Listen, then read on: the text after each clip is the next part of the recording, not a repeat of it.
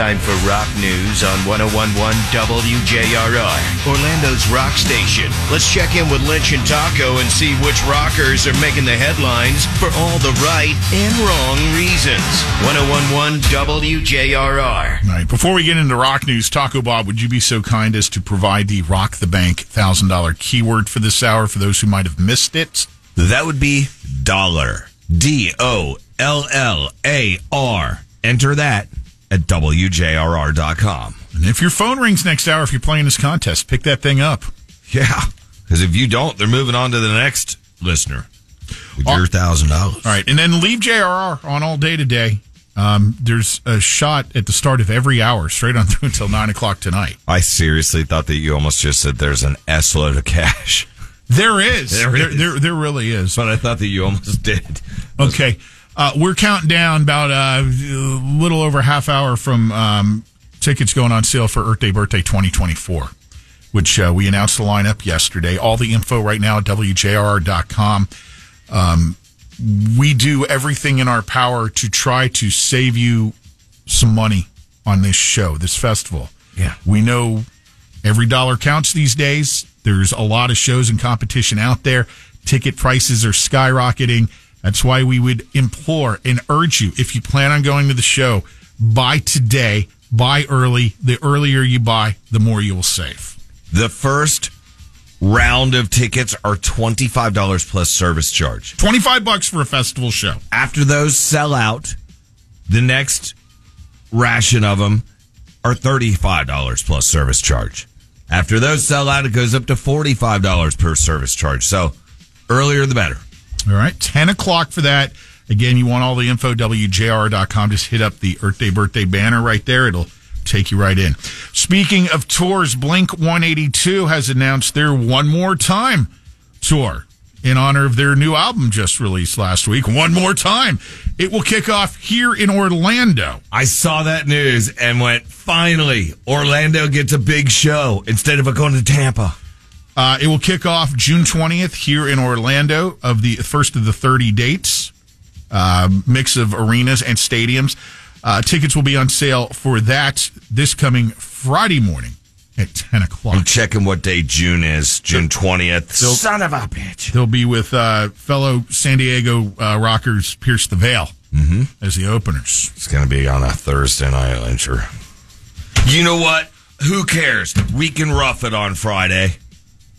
Robert Plant sang He ain't giving in. Led Zeppelin's Stairway to Heaven for the first time in 16 years over the weekend. I told you last week that Plant was among the special guest performers uh, that were going to be present this past weekend for the Cancer Platform, an initiative launched by the Cancer Awareness Trust, organized uh, by founding Duran Duran guitarist Andy Taylor.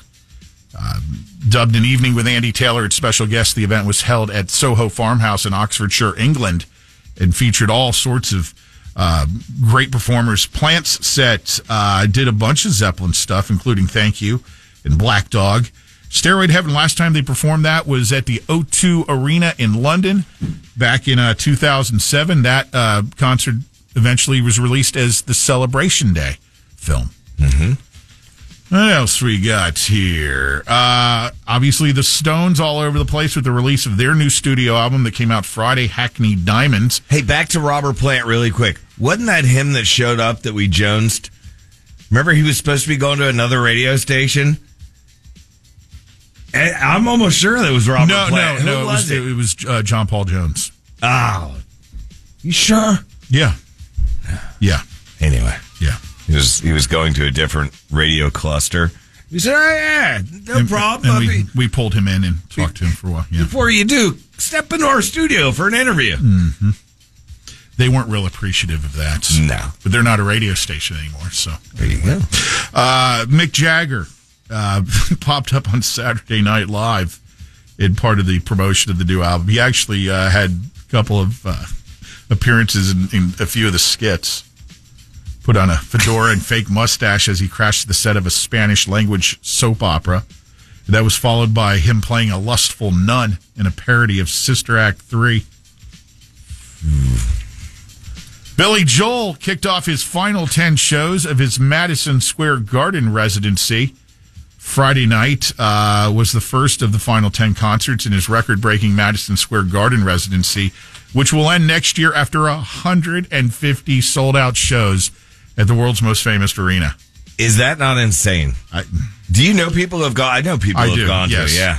He uh, runs through. He ran through 34 songs over two and a half hours, and it's funny. He says, "I have good news and bad news. The bad news is I don't have any new songs for you. The good news is you don't have to sit through songs you don't know, and probably don't want to hear in the first place." It's a very good point. always a complaint with uh, some of the classic rockers. Are going to put a new album out, and so it's hit or miss. It really is. It's hit or miss. So, kind of making a joke about that. Uh, this kind of odd and out of the blue. At one point, apparently, Ozzy Osbourne once offered.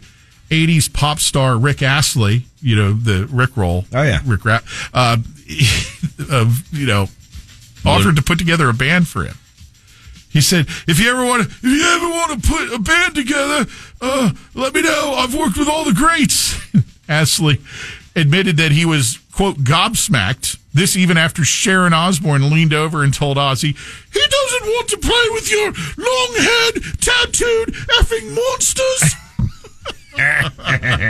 Uh, it is funny. Uh, Rick Astley has since formed a friendship with another rocker, Dave Grohl, and uh, the partnership with Ozzy though never materialized. I could see him and Dave getting along. You know, because the quirk factor. Yeah. How about uh, this for some good news to to end rock news with? Bret Michaels has adopted a new dog named Bret Michaels. The six year old husky came into the Nebraska Humane Society a few weeks ago, and while there, helped save the life of a kitten in need with a blood transfusion. So Bret Michaels, the dog, He gave a blood transfusion to a kitten. yeah, they took blood from the, the husky, transfused with yeah, the cat, saved the cat's life. That's gonna freak that cat out for life. Bret- It's got dog's blood. Bret Michaels adopted the dog named Bret Michaels, and you can't make this stuff Was up, it man. already named Bret Michaels? Yes! Or he, It was Okay. already good because I was gonna say if you're naming your dog, like if you got a dog, you, another dog, I you named named it Pat Lynch. Come here, come here, Pat Lynch. Your neighbors go, Quit licking your balls. "No, I'm not gonna pick up your crap." your neighbors ago, "He finally did it." lost it. Yeah. Completely lost it. One too many Jamesons. All right, there you go. There your rock news. JRR rocks. Enough said.